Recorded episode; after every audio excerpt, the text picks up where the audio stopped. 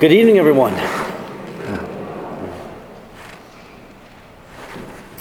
You know, I'm, I'm 48 years old.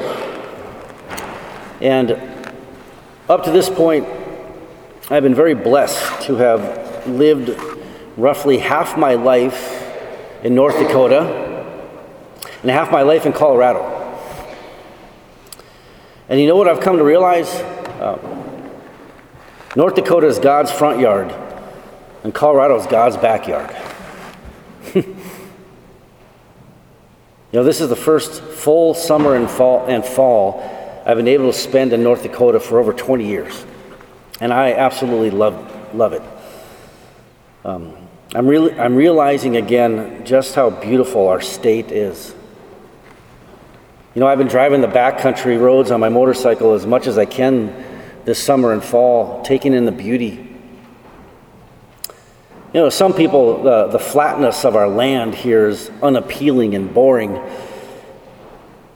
You know, I forget just, but not for me, and, and I forget just how, how much and how far I can see as I gaze at countryside. Thousands and thousands of acres of perfectly planted crops and dozens and dozens of farms as I, you know, as I scan the horizon. You know, it seems like there's no end to how far I can see in, in the Red River Valley here, especially, and, and I love it. That's why North Dakota is God's front yard. And then there's the beauty of Colorado. You know, I was blessed to have been able to live deep in the heart of the Colorado Mountains for five years surrounded by God's magnificent creations, especially in the fall, my favorite time of the year. Going on hikes to discover incredible views of mountain lakes surrounded by breathtaking mountain peaks and painted with amazing fall colors from the trees.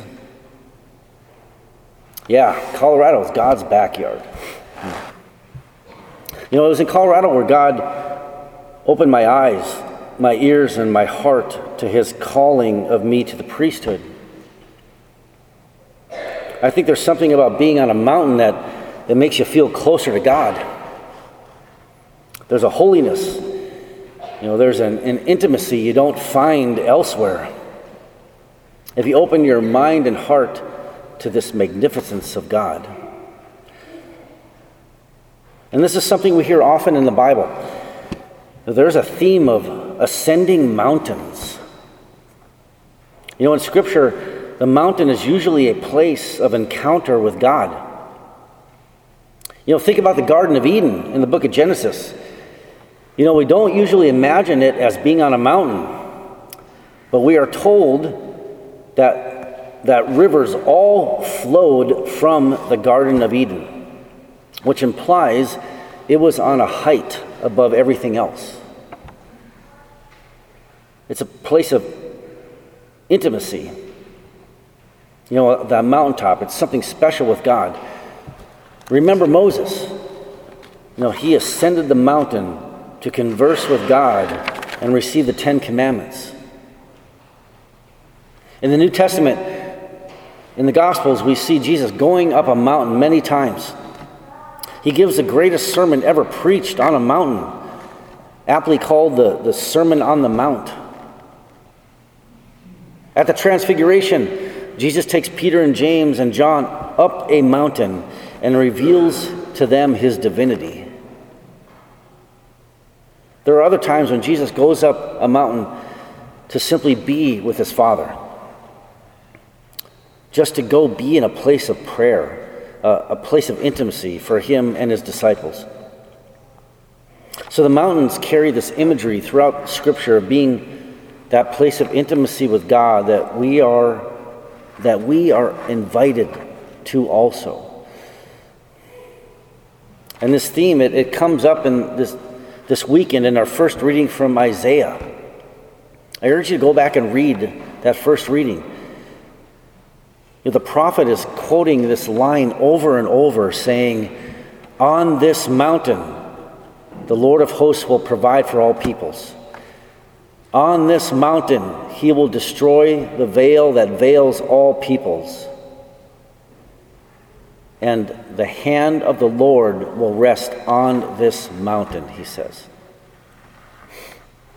Brothers and sisters, this is an invitation and, and a reminder for us that our ultimate end, our purpose for being created, is to be with God. God will provide. God is going to bless us in an, in incredible abundance. So, as Christians, you know, we can enter into this spirituality of being on the mountain simply by praying. When we pray and come to that place of being with the Lord, heart to heart, face to face, in some ways we are on the mountain. Even if we are in the depths of despair, loneliness, or, or sadness, when we go to that place and ask the Lord to come be with us, He lifts us from that lowly place and takes us to be with Him on the mountain. He lifts us up. You know, our verse from our first reading says, On this mountain the Lord will destroy death forever. That line is a reminder for us that God does not desire death. God doesn't want death. It, it wasn't part of his original plan for the world. Death is a consequence of sin in this fallen world. Sin and disobedience are the reasons there are suffering in this world, but it wasn't part of his original plan. God gave us an eternal soul for a reason. We are made to live forever. And Jesus reiterates this as, as he promises us eternal life. He promises that he has come to give us life and life in abundance. My friends, this is why, as Christians, we, we are so committed to life. We love life, we are for life because it is a gift from God. So, as Christians, we are called to carry this truth, this ethic, to wherever we go. We are about life, we are about other people's lives. We are going to love them as a child of God with great dignity, with great beauty, with an eternal soul made in the image of God. We celebrate all people in all stages of development. That's partly why, as Christians, we must be committed to protecting the dignity and right to life for everybody.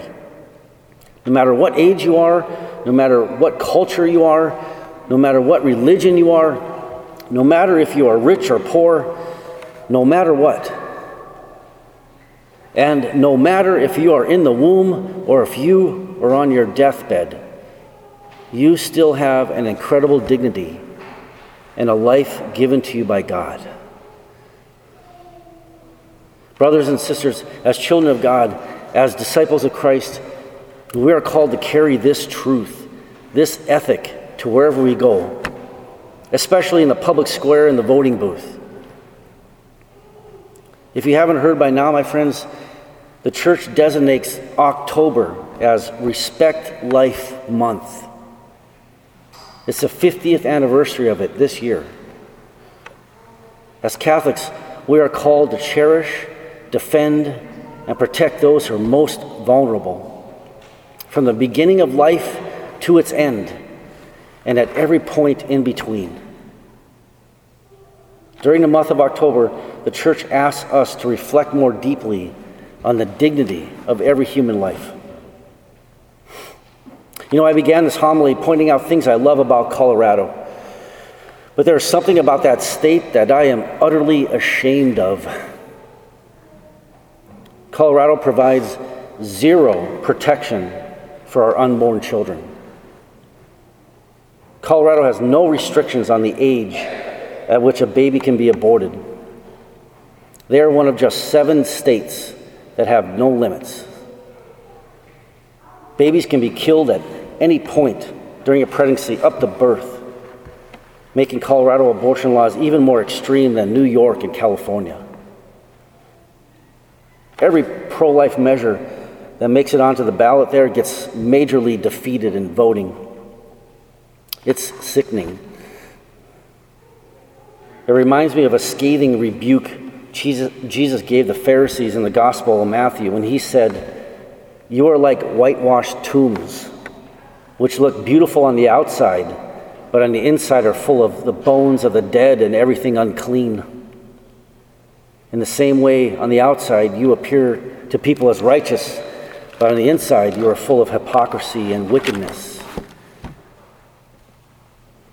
But, brothers and sisters, we are not like that. We cannot be like that. We are a pro life church in a pro life state, and I thank God for that every day. We are about life. That child in the womb has dignity, it has rights, it has a right to live. We as Christian people have the obligation to protect the most vulnerable among us. The Lord has made life he has not made death. God did not create the culture of death. That is the work of the devil. God longs for a culture of life that we may have life and life in abundance. And my friends, there is something that I am convinced of. If we don't get life right, then we will get nothing right in our country and our world. It is the hinge to make all things rightly ordered. So much of the world is in chaos and on fire right now. Just look at what's happening in Israel right now. Hamas, those genocidal, anti Semitic, baby murdering terrorists, are carrying out the works of the devil. This is what is this is what it ultimately leads to when a society and culture cares nothing about the sanctity of life. And you know, brothers and sisters, the Latin Catholic Patriarch of Jerusalem and the bishops of the United States have called on the world to join together for a day of prayer and fasting this coming Tuesday, October 17th, for peace and reconciliation in the Holy Land. Tuesdays just happen to be the day that we offer adoration all day long at St. Michael's.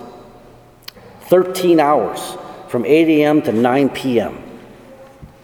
And I urge you to please fast and stop, stop by in the church to pray that day. You know, Jesus said in the Gospels that there are some evils in the world that can only be conquered by intense prayer and fasting. And this is one of those evils, my friends. Our Jewish brothers and sisters of Almighty God need our help now in prayer. So let us humbly pray that, that the love and peace of Jesus comfort all who are living with the atrocities of the pure evil occurring. May his perpetual light shine within the hearts of those who are afraid those who are grieving, and all those who still suffer from the, the wrath of unthinkable darkness that has plagued their lands. May all take comfort in knowing that God stands beside them through this, while our prayers are lifted up for a speedy end to all afflicted in this war.